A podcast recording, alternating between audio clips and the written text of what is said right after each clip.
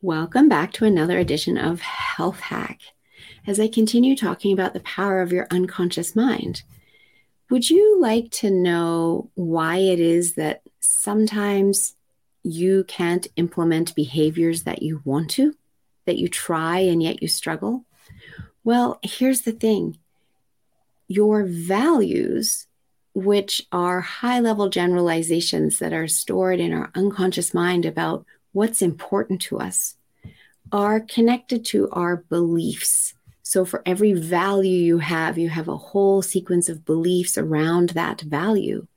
And around every one of those beliefs, you then have a whole sequence of behaviors.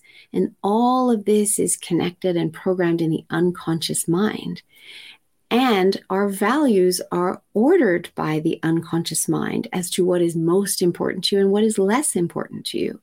And so when I work with people, one of the steps that I take is eliciting their values around business, around relationships, around money, around whatever it is that we're working on.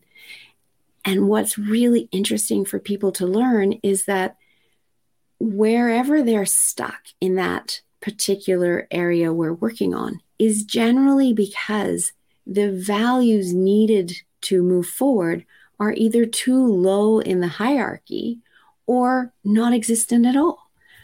Many times we elicit people's business values and they're wanting to make more money, and money isn't even a value. And so we need to add that back in. And we can absolutely do that and we order it appropriately for what is right for their unconscious mind.